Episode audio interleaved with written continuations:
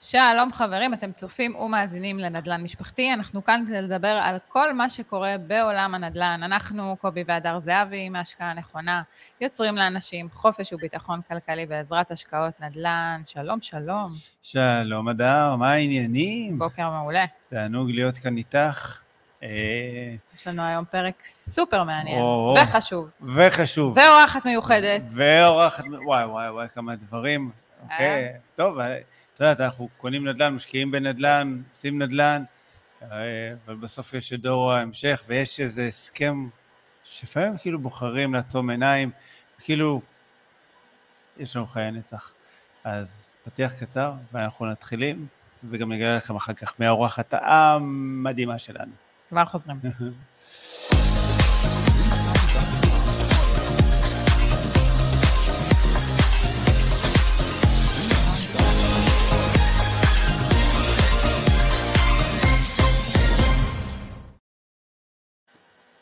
חזרנו, וחזרנו עם אורחת סופר מיוחדת, עורכת הדין לי צור, המתמחה בהסכמים משפטיים. מה שלומך, יקרה? בוקר טוב, מה קורה? איזה כיף, תודה רבה על האירוח. באהבה, חכי. כיף שבאת, כיף שבאת, זכות שלנו. ניקח לך את אה, העכבר. טוב, כמו, שאמרתי ככה בהתחלה, אנחנו באמת אה, קונים נדל"ן, אני חושב שבמהלך החיים אנחנו גם צוברים בכלל רכוש ו- ו- והרבה דברים, זאת אומרת נדל"ן, אולי תיק השקעות גם בשוק ההון, אה, וכל מיני אפיקים כאלה ואחרים, ובכלל צוברים אה, רכוש ונכסים. והרבה פעמים אנחנו קצת בוחרים להתעלם מזה שאנחנו לא כאן לחיי נצח, ומישהו אמור לרשת את כל האימפריה הזאת. או לטפל ב- ב- בדבר הזה. כן. אז אה, ככה דברים, את יודעת, אנחנו בתור משקיעים, וגם, אני חושבת שבכלל זה, זה משהו שהוא חשוב לכל בית בישראל, הדבר הזה, כי בסופו של דבר כל אחד מגיע עם משהו. אז אה, אנחנו כמעט. נשמח לדעת ככה על איזה הסכמים או דברים את חושבת שחשוב להתמקד עליהם ולדבר עליהם היום.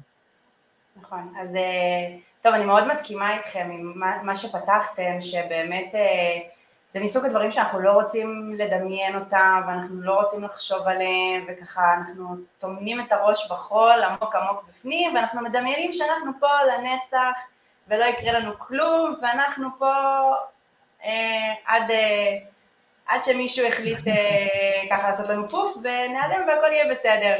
עד שימאס לנו. מה זה? עד שימאס לנו. כן, עד שאנחנו נחליט שדי. אמ, אז באמת, לצערי, באתי לבאס אתכם הבוקר, בואו, אנחנו הולכים לדבר על נושאים כבדים, אה, סתם, אני צוחקת, אני- כל פעם מתחילה עם לקוחות שלי ככה, שאנחנו, צריך לבוא לזה בצחוק, וצריך לבוא לזה ככה בחיוך ובהומור, כי אין מה לעשות, זה, זה חלק מהחיים. אה, וזה כמו, מבחינתי זה כמו פלסטר. צריך, זה משהו שצריך לדעת, צריך לעשות אותו, כשעושים אותו אולי זה קצת קשה, זה כואב, אבל כשאנחנו יודעים שסיימנו עם הדבר הזה, אז אנחנו יכולים באמת להיות שקטים ורגועים שאנחנו מוגנים גם במקרים שחס וחלילה ו... ואני גם לא מדברת אגב רק על, אה, רק על צבא, שזה משהו שהוא ברור, אה, זה ברור והוא יחסית קל כי בן אדם הולך לעולמו ואז בעצם מדובר איך אנחנו מחלקים את הרכוש שלו. מהמם. אה, יש בעצם נושאים שהם טיפה יותר מורכבים, כן. אה, שהמחוקק בעצם אה, אפשר לערוך איזשהו מסמך מאוד ייחודי שהוא מתייחס לסיטואציה מאוד אה, ספציפית. אז אה, אנחנו פשוט נתחיל בלצלול. יאללה, יאללה. אנחנו אני עם איתך. השנורקל, קדימה. באווירת הקיץ. אז, אה, אז בעצם באתי לדבר היום אה, ספציפית על ייפוי כוח מתמשך ועל צוואה, מהמם. אבל בראייה שהיא ממוקדת מאוד לנדל"ן. מעולה. כלומר, אנשים שיש להם נכסי נדל"ן, בטח אם יש לכם כמה נכסי נדל"ן, תפתחו את, העיניים, את האוזניים טוב טוב ותקשיבו, כי יש, יש מסמכים שאתם חייבים לערוך, כי אם לא תערכו אותם, אתם משאירים פה הרבה, הרבה צרות. הרבה בלאגן. למישהו אחר. שאולי יצטרך להתמודד איתו. כן, זה קטע, אתה עושה, עושה טוב, אה, ב, נקרא לזה, בשנות החיים שלך. צובר נכסים, בונה, ובסוף אני תמיד אומר, מי שיהנה מכל מה שאנחנו עושים, אה, תכלס, זה הבנות שלנו.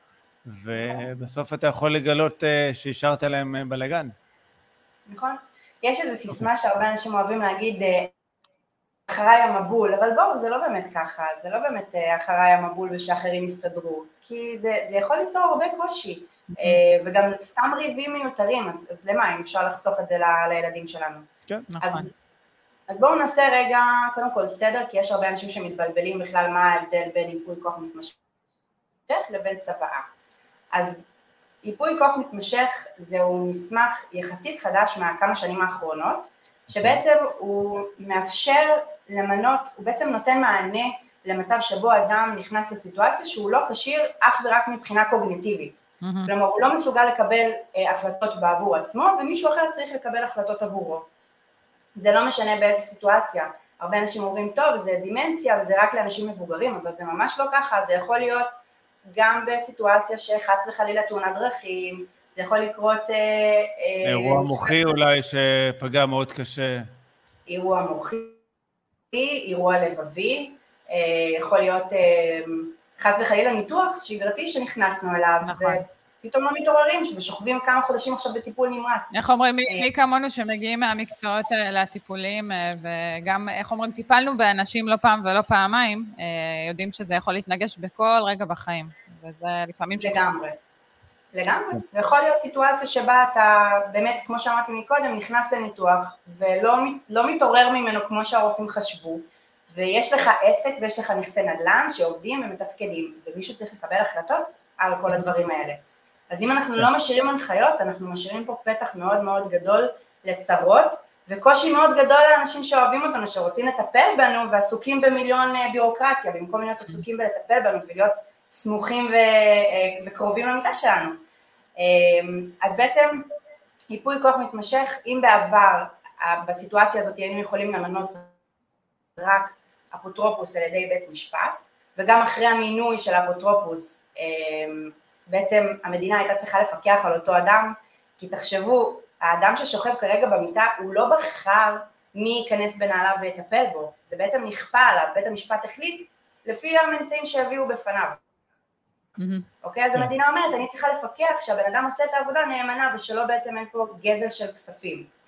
אז המדינה אמרה, למה אני צריכה לחשוב באותה סיטואציה מי יהיה האדם הראוי ביותר להיכנס בנעליו? אם בעצם אני יכולה לאפשר לכל בן אדם מעל גיל 18, שישאיר לי מכתב, לכתוב מי הוא רוצה שייכנס בנעליו, איך הוא רוצה שיטפלו בעניינים הכספיים שלו, איך הוא רוצה שיטפלו בעניינים הרפואיים שלו וכו'. אז אם בעצם אני משאירה את המסמך הזה ואני כותבת בו הנחיות, שאנחנו תכף נדבר על הנחיות שקשורות ספציפית לנדל"ן, כן. אנחנו מקלים משמעותית מבחינה ביורוקרטית למי שצריך לטפל בנו, למי שצריך לטפל בנכסים האלה. אוקיי, זה מין כמו נספח לצבא. לא, זה לא, זה, זה לא נספח לצבא כי, כי זה בדיוק ההבדל. היפוי כוח מתמשך נכנס לתוקף רק כאשר בן אדם הוא לא קשה מבחינה קוגנטיבית. כן. אנחנו, הוא פוסק כאשר אם הבן אדם פתאום מתעורר מהניתוח, אז, אז הוא מפסיק, או לחלופין, בן אדם הלך לעולמו ואז אנחנו עוברים לחלק של הצבא. כן. זאת אומרת, זה הסכם נפרד לגמרי, לא קשור לצבא, יש שיפוי כוח מתמשך ויש צבא, זה שני דברים שונים בעצם. הוא לא קשור לצבא, היפוי כוח מתמשך הוא בכלל התנהלות מול האפוטרופוס הכללי, אנחנו עורכים את המסמך, מפקידים את זה אצל האפוטרופוס הכללי, הוא לא קשור לרשם הירושה, הוא לא קשור לצבא בכלל. Mm-hmm. הוא כן. רק מאפשר לנו התנהלות בסיטואציה שאדם כרגע שוכב ויש לו נכסים וצריך לטפל בהם, כן. הוא נותן לנו את האפשרות שהם יוכלו לפעול. בסדר? בעצם שהם ממש ככה נכנסים בנעליו והם מוסמכים לחתום עבורו על כל מיני מסמכים רלוונטיים. בסדר? Okay. אוקיי. שוב, תכף נדבר על, על נקודות ספציפיות שרלוונטיות לנדל"ן. ולהבדיל צבא, היא מדברת על סיטואציה שבה אדם הלך לעולמו, mm-hmm. ובעצם אנחנו צריכים, הוא צריך להחליט איך הוא רוצה לחלק את הרכוש שלו. עכשיו בצבא, אני יכולה לכתוב מה שאני רוצה, אני יכולה כן. לחלק את הרכוש שלי כראות עיניי, אוקיי? כן. אני יכולה להחליט שנכס אחד אני מורישה אה, לבן הבכור, ונכס אחר אני מורישה, אני מקווה שלכולנו יש הרבה נכסים ויש לנו מה להוריש, כן? אבל אני יכולה להחליט איך אני מחלקת את, ה, את הרכוש שלי. להבדיל אם אני לא עושה צבא ואני מסתמכת על חוק הירושה, כן. אז בהכרח, בואו נדבר על זה רגע, אם אני לא עשיתי צבא ויש לי כמה נכסי נדל"ן, אז בעצם לפי החוק, אם אנחנו נניח יש בני זוג וילדים, שזה בעצם משפחה אה, נורמטיבית, כן. אז בעצם חצי מהרכוש של האדם שהלך לעולמו, הולך לבן הזוג שנשאר בחיים, בסדר? וגם המכונית שלו וגם המטלטלים. החצי הנותר מחולק, הולך לילדים באופן שווה ביניהם. אוקיי, כן. עכשיו תבינו כן. את הסיטואציה. בעצם קורה מצב שאחד מבני הזוג הלך לעולמו, בן הזוג שנשאר בחיים הוא בעצם, הילדים שלו נכנסים להיות שותפים איתו כבר בעסקים, נכנסים להיות כן. שותפים איתו בנכסי נדל"ן, ונכנסים להיות שותפים איתו בחשבון הבנק, ויש להם זכות להגיד, הלו, אבא או אמא יקרים, אני רוצה חלק מהכסף. עכשיו, כשיש משפחות על פניו, שמשפחות, את יודעת, שיש קשר טוב והכול, אז הילדים בטח, אני מניחה שעושים איזשהו ויתור כלפי ההורה שנשאר בחיים, אוקיי? ואני, מה שאני יודעת, תקני אותי אם אני טועה, אפשר לחתום על איזשהו ויתור. כן. ואז לא, בעצם הכל לא... עובר אליו. בדיוק. אפשר לחתום על תצהיר הסתלקות, שזה בעצם אומר, במילים אחרות, וואלה, אני ואבא לא חשבנו על זה, קרה מצב, אה, הלך לעולמו, ילדים יקרים שלי, אני מצטער או מצטערת, אבל אין לי רצון כרגע שתהיו שותפים בעסקים שלי, בואו תחתמו על תצהיר הסתלקות, והילדים יכולים לחתום, אם הם מעל גיל 18. אם הם מתחת לגיל 18, אתם פה... אה, אה, בבעיה. הסתבכתם. בבעיה. ממש, כן. כי אתה צריך לחכות. הם יכולים גם לא לחתום, זאת אומרת, כמה פעמים אנחנו נכנסים לכל מיני עסקאות ירושה וכל מיני דברים וסיפורים שאנחנו שומעים, שהילד לא מדבר עם האימא או האבא וכל מיני טרגדיות משפחתיות כאלה. נכון. ואז אה, תחשבי פתאום אומרים לך, לא חותמים. אני לא חותם, מה... אני רוצה שתמכרו את הבית. אני יכולה להגיד לכם מניסיון, גם משפחות נורמטיביות ומשפחות טובות, שיש קשר טוב, הדבר האחרון שבא לך לדבר עליו בשבעה ובאבל, לא משנה מה, כן. כסף זה הדבר האחרון שבא לך לדבר עליו. להגיד לילדים שלך, בואו תוותרו על החלק שלכם, זה לא נעים, זה לא נעים לדבר על הדברים האלה אה, אחרי שבן אדם הלך לעולמו. בסדר? כי אז כן. מתחיל כל מיני עניינים ולא, ולאי נעימויות, ולמה? אין לי בעיה, אתם רוצים להש... להביא חלק לילדים שלכם, זה בסדר. תעשו את זה באופן, בצורה מודעת ובאופן מושכל. תעשו צבא ותחליטו מה אני רוצה לתת לילדים שלי כבר אם אחד מהבני הזוג הולך לעולמו, זה בסדר, אפשר. אבל פשוט שזה יהיה במודעות וזו החלטה שאתם בחרתם לעשות. ואל תכניסו את עצמכם לברוך, סתם כי טמנתם את הראש בחול ואמרתם, טוב, אני לא רוצה לחשוב על זה. אתם לא רוצים לחשוב על זה, אבל אחר כך תסתבכו כשאם כאשר יקרה משהו. כן, כמו הרבה דברים בחיים שאנחנו כאילו טומנים את הראש בחול ואנחנו אומרים יהיה בסדר. של בדיוק, של היה בסדר, זה כן. התרבות היה בסדר, אבל בסופו של דבר, שאתה חושב על זה, ואחר כך באמת, יש משפחות שזה נגרמים ויכוחים מטורפים, אני באמת, אני שומעת סיפורים. לא ויכוחים, זה ריבים. וריבים, איך אומרים, הייתי עדינה פה, ולהתמודד עם זה, שאתה יודע שאתה דואג ומשאיר נכסים, וגם גם אם אין נכסים להשקעה, אני חושבת על, על דירה למגורים, ש, שאתה גר עם אה, מישהו כל החיים, ופתאום, איך אומרת, אתה צריך להיות באיזה תחנונים כלפי הילדים, שהבית יישאר אה, אצלך. זאת אומרת, גם בדירת מגורים, תקני אותי, לא, לא רק בהשקעות. כל דבר, כן. גם בדירת המגורים שלך, הם נכנסים להיות שותפים שלך, ופתאום כשמתחילים גם להיות בני זוג, אני לא אומרת, אבל אני לא אומרת, אף אחד הוא לא בן אדם רע, ולאף אחד אין כוונות טובות והכל בסדר. ברור. אבל אתם יודעים, פתאום אה, נכנסים מתחתנים ורוצים כבר לעשות את ההשקעה הראשונה שלהם ויש להם את החלק שלהם בדירה, אז הם מבקשים מהאימא אולי אני אקח משכנתה על הדירה, ולמה? כן, לאו דווקא את ההשקעה, תחשבי שיש אנשים בחובות שאומרים לאימא, שמעי, אני חנוק בחובות, בואי נכון. נמכור את הבית, אני רוצה את החלק שלי בשביל לסגור את החובות, או ש... אה, לא יודע, אני אגיד את זה, האישה עכשיו מאוד רוצה לקנות את בית חלומותיה, והיא אומרת, הנה, יש לך עכשיו אבא שלך מת, אז אה, בואו שאימא שלך תמכור את הבית, ואז אה, ניקח את החלק שלנו, נקנה את ה... או אני אגיד לך יותר מזה, סיטואציה שבה אחד מבני הזוג הלך לעולמו, ופתאום אה, לא נכנס כבר עוד כספים, אין כספים נוספים שנכנסים מבחינת השוטף, ואתה אומר, אני כבר לא רוצה לגור בבית כזה גדול, אני רוצה לעבור לגור בבית יותר קטן. נכון. אז אני צריך לבקש אישור מהילדים שלי, למה? כן. למה, למה לעשות את זה? זה, זה פשוט סתם, סתם להסתבך וסתם להיכנס לאי נעימות עם הילדים שלנו. אז ממש. זה בעצם, אה, זה בעצם בנוגע לצבא, אמרתי, הזכרתי את העניין של הקטינים, תקשיבו, חבר'ה, תקשיבו טוב, מי שיש לכם פה ילדים קטינים, שוב, הרבה פעמים אנחנו חושבים צבא זה רק למבוגרים וזה לזקנים, לא. יש לכם ילדים קטינים, אתם חייבים לערוך צבא אם יש לכם נכסי נדל"ן. כי אם חס וחלילה אחד מבני הזוג הלך לעולמו והילדים מקבלים חלק מה, מה, מהבית, אתם לא יכולים למכור אותו אלא אם כן אתם עוברים דרך בית משפט. אתה מסונדל. אתה מסונדל, וגם אם מכרת כבר את החלק הזה, עברת דרך בית משפט, והמוכר, אה, הקונה הסכים לחכות לך עד שתעבור את כל הפרוצדורה הזאת, hmm. גם אז, אחרי שכבר קיבלתם את הכסף, את הקנייה, הכסף הזה הוא לא שלכם, הוא של הילדים, הוא נכנס לחשבון נאמנות עד שהם יהיו בני 18. נכון. עסקאות יורשים בכלל, זה, כל עסקה כזאת היא סיפור. אנחנו עכשיו עם עסקה עם שישה יורשים, לקבל את הטיוטה לקח בערך חודש. רק, רק נכון. טיוטה, עזבי עכשיו את העבודה עוד לפני, של לשכנע זה, ועכשיו אח אחד גר בחו"ל, קיצר, נכון. על היוסטו. הרבה פעמים אנשים שומעים שיש עניין עם ירושה וכאלה, הם פשוט מראש לא נכנסים לסיפור הזה, כי הם יודעים שזה יהיה כאב ראש, נכון. וזה ייקח כמה חודשים טובים. הכאב ראש של אחרים, זה, הלחם והחמאה שלנו.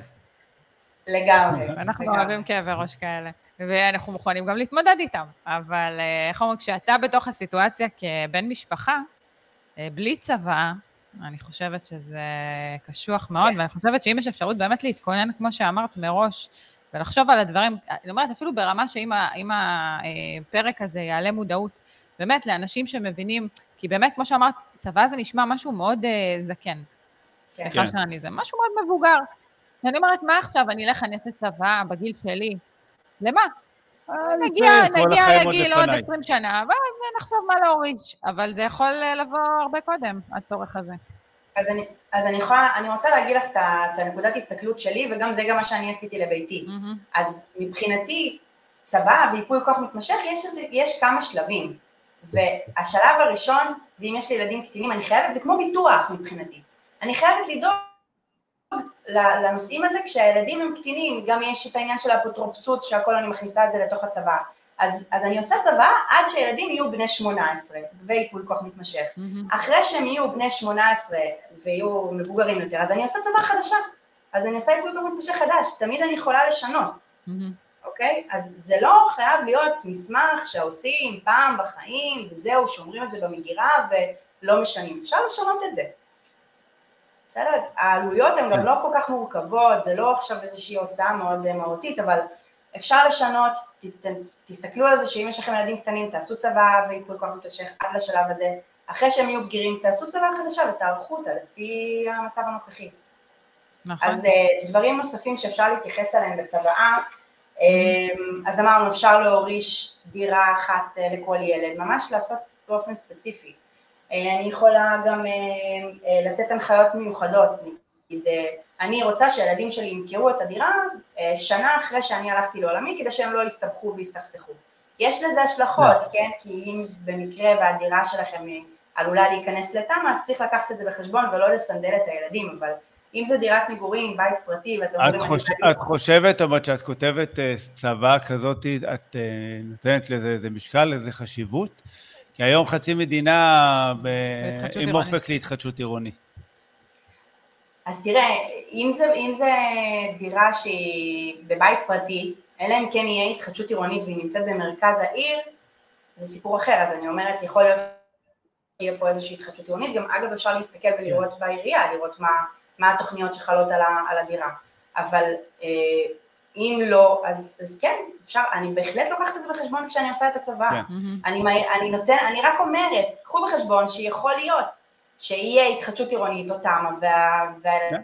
יכול להיות שהיום לא מופיע שום דבר בעירייה, ובעוד שנתיים, אוקיי, כן. אה, כן יופיע.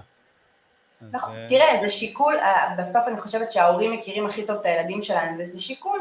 אתה אומר, האם אני רוצה שהם ירוויחו כמה שקלים, או שאני אומר, אני, אם יש לי דירה אחת, דירת מגורים, ואני מכניס את כל הילדים שלי שהם יהיו שותפים באותה דירה, ואני אומר, הם יריבו בוודאות, אז אני רוצה להגיד, יאללה, אחרי שנה שאני הלכתי לעולמי, תביאו שמאי חיצוני, שהוא יקבע את המחיר, והחלוקה אה, לכולם באופן שווה. אפשר להגיד את זה. זה, זה נורא תלוי סיטואציה ונורא תלוי במשפחה הספציפית שלכם. צריך, כן. צריך לחשוב על כל, על כל הדברים. אה, הנה, העירו, ככה אמרו לנו איזה משהו גם אה, מהקהל, איך אומרים? אה, מהקהל. כן, מהקהל, מהצופים שלנו, שברכישת נכס בירושה ישנה גם מורכבות במכירה בעת צורך בלקיחת משכנתה. אוקיי, אז איך אומרים, זה, אני חושבת שהעניין הזה של, הירוש, של הצוואות, אגב, גם לא רק בעניין של לקיחת משכנתה, גם בעניין של שותפות עסקית, אגב. יש, צריך להבין שבן אדם הולך לעולמו, או אגב בייפוי כוח מתמשך, פתאום קיבל איזה אירוע מוחי, או לא מסוגל לתפקד ואין לו איזה say, אה, מתמודד עם, אה, אם יש לו איזה עסק או שותף עסקי. צריך גם לדבר על זה לא רק על הבית, יש בזה מורכבות. אה, מאוד גדולה כשהמשפחה נשארת עם עסק שהוא בעצם, נקרא לזה, לא מתפקד, או צריך לזה, לקבל איזה החלטות בעסק. כן, או שיש איזה שותף בעסק. אה, חשבונות בנק? כן, עכשיו השארתי אותך באיזה שותף, אה, איך אומרים, שאת לא עפה עליו.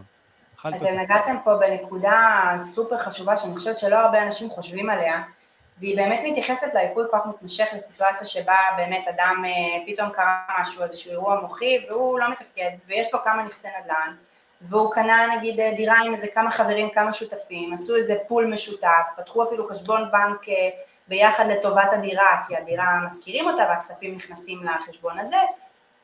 אם קורה משהו, אותם אנשים, אותם שותפים בעסק שלכם, הם לא יכולים למכור את, ה, את הנכסים. אתם, חייב, אתם צריכים להשאיר הנחיות מאוד מפורטות ומאוד ברורות בייפוי כוח מתמשך. כלומר, אם הדירה היא רשומה, נניח והדירה רשומה רק על שמם, והם mm-hmm. עשו הסכם ביניהם ככה בעל פה, כן, הדירה, אתה תרשום את זה עליך, כי מבחינה מיסוי וזה, זה הכי משתלם, אנחנו אנחנו, אבל זה ברור לכולנו שאנחנו כולנו שותפים בדירה. אם אתם לא תעשו yeah. שום הסכם, אם אתם לא תכתבו את זה בייפוי כוח מתמשך, אתם לא תוכלו לגעת, ובטח שלא לקחת חלק מהכסף הזה לטובתכם. כן. אתם חייבים לכתוב את זה בתוך הייפוי כוח מתמשך, שאתם מאשרים למכור את הדירה במקרה וכך וכך, והדירה היא שייכת גם לכך וכך וכך, וגם החשבון בנק המשותף, אם יש איתכם שותפים נוספים, אתם חייבים לכתוב את זה בייפוי כוח מתמשך, כי החשבון בנק ננעל, ברגע שאחד הצדדים הוא לא קשיר מבחינה קוגניטיבית, אם יש איתכם שותפים בחשבון בנק, החשבון בנק ינהל. מה זה אומר? ינהל. ננעל. אם עכשיו אני רוצה ללכת להוציא כסף... אני יודעת שאפילו אנשים שרצו לעשות מצבה, אגב, שלא היה כן. להם את הכסף להוציא בשביל מצבה לבן הזוג. ברמה כזאת. זה כבר עניין שמתייחס אה, לסעיף אריכות ימים, מי שיש לו שותף בחשבון הבנק, גם בני זוג, אה, ברגע שאדם הלך לעולמו, בעצם החשבון, הבנק אומר, אני חוסם את החשבון, אני רוצה עכשיו לקבל צו ירושה או צו קיום צבא, ולפי זה אני יודע איך, אני, איך הכסף בחשבון הבנק הזה מחולק. בסדר? כי תחשבו, הבנק לא רוצה שיקרה סיטואציה שבה השותף מושך את כל הכספים, ובכלל אדם בצבא שלו כתב את כל הרכוש שלו לשכנה שלו היפה שם מקומה שלישית. Mm-hmm. זכותו, כן. אבל השותף משך את כל הכסף מהחשבון, אז עכשיו הבנק יצטרך לרדוף אחרי השותף, אז בגלל זה הבנק נועל את החשבון. עכשיו, יש איזה יתרון בזה שיש צבא? לא, לא מהבחינה הזאת זה לא, אין, זה לא משנה אם יש צבא או אין צבא, כי המהירות שהזמן הזה לוקח זה פחות או יותר אותו, אותם זמנים. Mm-hmm. Okay. אבל um, אני, אני חייבת להגיד שמי שיש לו, מי שעשה ייפוי כוח מתמשך, אז בעצם הסעיף הזה הוא חל גם עליו, הסעיף אריכות ימים, כי בעצם הוא מאפשר למיופה כוח שלו לעבוד 90 יום אחרי שבן אדם הלך לעולמו, אם אה. הייפוי כוח מתמשך כבר הופעל. אוקיי, מעולה. בעצם, כן, אז הוא מאפשר למיופה כוח להמשיך לפעול 90 יום. עכשיו, זה לא שמיופה הכוח יכול עכשיו לקחת את הכספים ולעשות טיול בחו"ל, זה המטרה שלו לשלם למטפלת, לשלם לקבורה, אה, אה, לשלם לה הוצאות שוטפות. כן, אז בעצם זה רובנו כאילו יש שותפות בחשבון הבנק אה, אצל רוב בני הזוג. לא בהכרח. לא, לא אמרתי אצל כולם, אמרתי אצל רובנו. אוקיי? רובנו כן, זה... הרוב זה בני זוג. כן. כן. הרבה פעמים יש גם, יש גם בני זוג שמכניסים נגיד את הילדים שלהם גם כשותפים בחשבון הבנק. כן, נכון. בעיקר... במיוחד בגיל אה, מבוגר אה, וכאלה, שיש יותר קושי כן, בעיקר אנשים מבוגרים שכבר קשה להם ללכת לבנק, אז הם מעדיפים כבר שהילדים כן. ייכנסו כמיופה כוח בחשבון. יש איזה עניין שאני נניח ככה יצא לי לשמוע או להתקל, סיטואציות שנניח עכשיו אוקיי, האישה מתה, ראשונה, ואז הבעל אה, נשאר בחיים, מה לעשות, זה קורה מדי פעם, אוקיי? הוא פוגש יפהפייה צעירה שפשוט נדלקת עליו. זה יכול לבוא גם הפוך, אתה יודע. כאילו, בדרך כלל האישה, לא לפי כלום. סטטיסטיקות וזה, אז הנשים חיות יותר, זה חמוד. נכון, נשים חיות יותר. אין מה לעשות, סטטיסטיקות אי אפשר להתווכח. יש- האישה מביאה איזה אין לי. סיכוי. אבל נניח, היפותטי, כן, נניח. בסדר, ששרדתי. ונשארתי לבד, ואיזה יפהפייה צעירה עכשיו נדלקה עליי. זאת אומרת, יש עניין שהיא בעצם עכשיו סוג של ידועה בציבור, ונכון, והיא יכולה להגיד, "אה, חמוד, אני רוצה חצי מהדירה שלך, מהדירות שלך, מהרכוש שלך, נכון? זה, יש איזה עניין כזה. זה נכון, אה, זה נכון מאוד.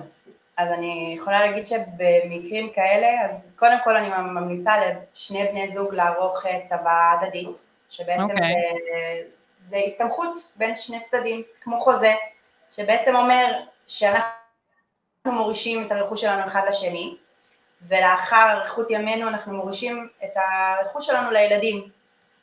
ובעצם המטרה היא לוודא שהרכוש באמת אחרי שאחד, אחרי ששניכם כבר לא תהיו, לא תהיו פה, אז בעצם שהרכוש עובר לילדים, ולא כשאחד מבני הזוג נשאר בחיים, הוא יוריש את, ה, את החלק ל- לאיזה פרגית או... אבל את יודעת. מה, אני עכשיו הולך קצת רגע אחרי ה... אה, זה לא דחקה, כי זה באמת קורה במציאות, אבל נניח עכשיו חלילה אה, קורה איזה משהו, בסדר?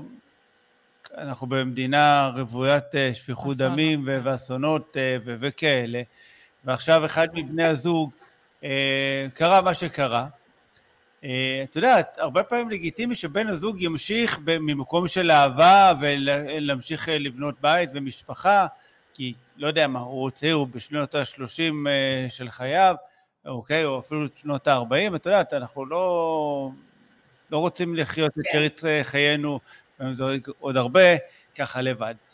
אה, השאלה מה, מה קורה במצב כזה, כי פתאום, רגע, אה, אנחנו עושים איזה סוג של הסכם כזה, אה, ואז נכנס בן או בת זוג חדשים לחיינו, ממקום באמת של, של אהבה ורצון להקים אפילו בית, ואולי להביא אפילו עוד ילד משותף, יש כל מיני סיטואציות כן. כאלה. אה, מה, מה, איך מתמודדים עם סיטואציה כזאת? שאתה רוצה להיות פרי גם לבן אדם שנכנס, החדש. אז תראי, קודם כל, אנחנו, אנחנו כן רוצים שהבן הזוג שנשאר בחיים, והוא אגב גם יכול לעשות עם הרכוש כבשלו, זה לפי החוק. אז כלומר, הוא יכול לעשות עם, ה, עם החלק שהוא, שהוא מקבל בירושה, הוא יכול לעשות מה שהוא רוצה. מה שכן, אני הרבה פעמים מכניסה בצבא, שאם אתם, אה, אם בן הזוג שנשאר בחיים מעוניין להמשיך לפרק ב' ולזוגיות חדשה, אז שאתם מבקשים שיערכו הסכם ממון. בעצם שאומר שכשבן הזוג החדש נכנס אה, לחיים, אה, בעצם אנחנו אומרים, אנחנו עורכים הסכם בינינו, ואנחנו אומרים, אין לנו בעיה, נעשה, אנחנו נהיה בזוגיות, הכל טוב, את אפילו תבואי לגור איתי בבית, בסדר גמור. אבל חותמים על הסכם שאומר, את יודעת שכל הרכוש הזה שאני באתי איתו וצברתי, הוא לא שלך, הוא שלי.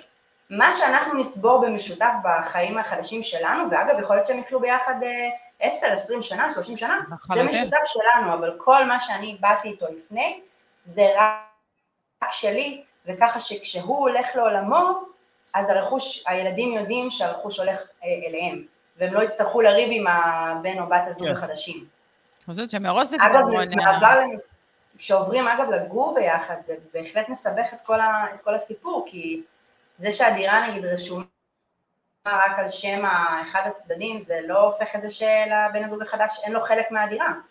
כי אם הם גרים שם 20 שנה, והם עשו שיפוץ, וחלק מהשיפוץ גם היא שילמה, אז נהיה פה מעין. איזשהו מישמש, כן. כן, כן, איזשהו מישמש, והיא יכולה בהחלט לטעון שגם זה, יש לי חלק בזה.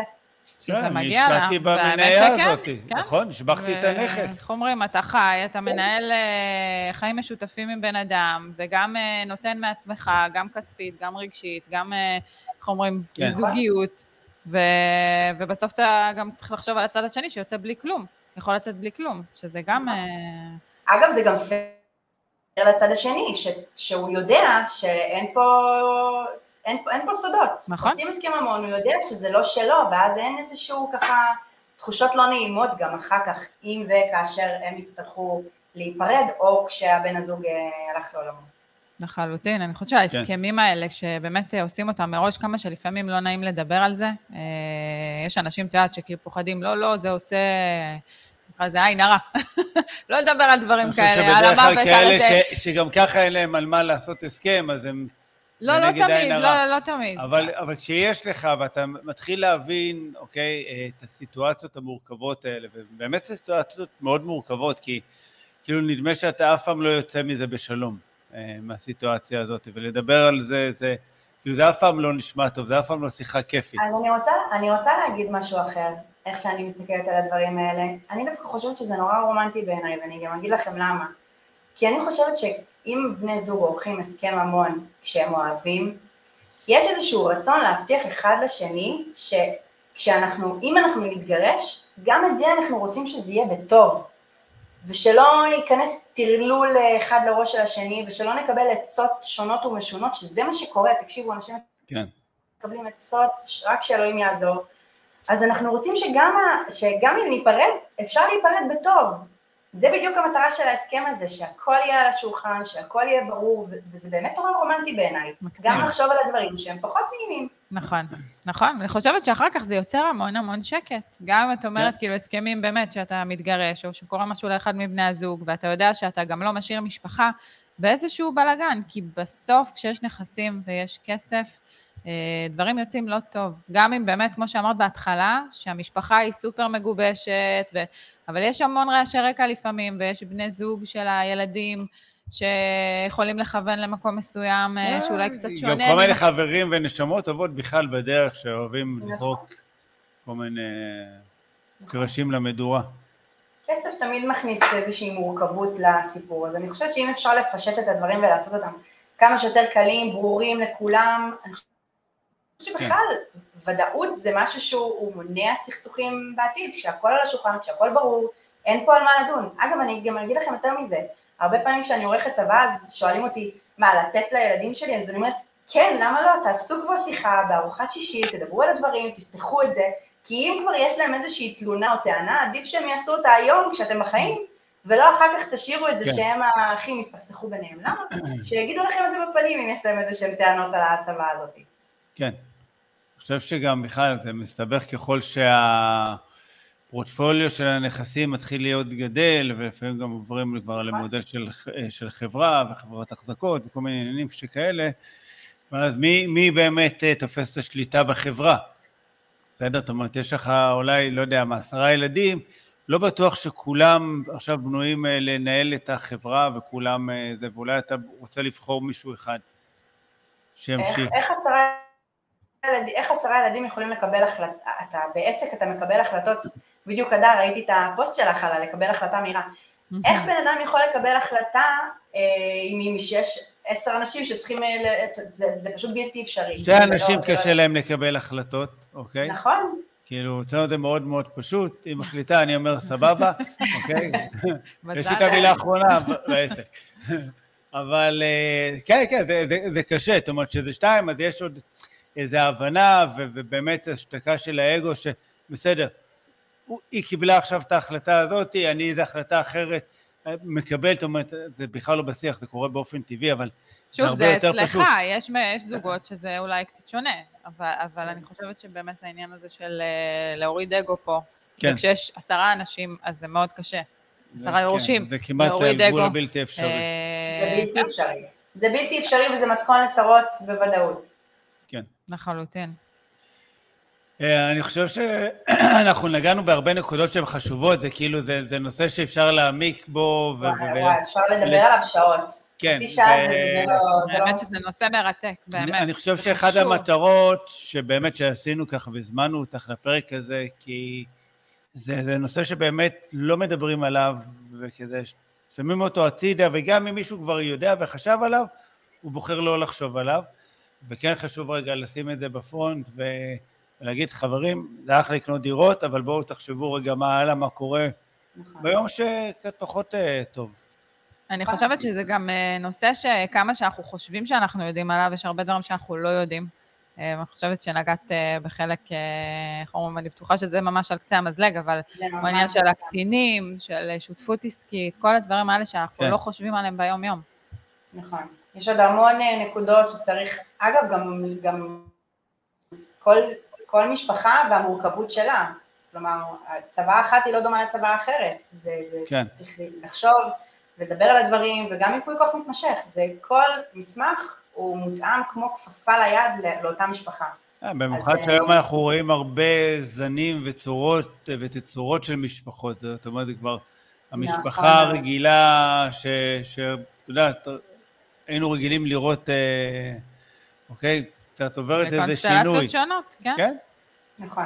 וזה נכון. כאילו מצד אחד זה מגניב לראות את זה, וזה פתיחות שהיא מבורכת, אה, אבל אני בטוח שהיא גם מביאה איתה איזה סוג של מורכבויות משפטיות, כי הפתיחות שלנו לא תמיד היא הפתיחות של ה...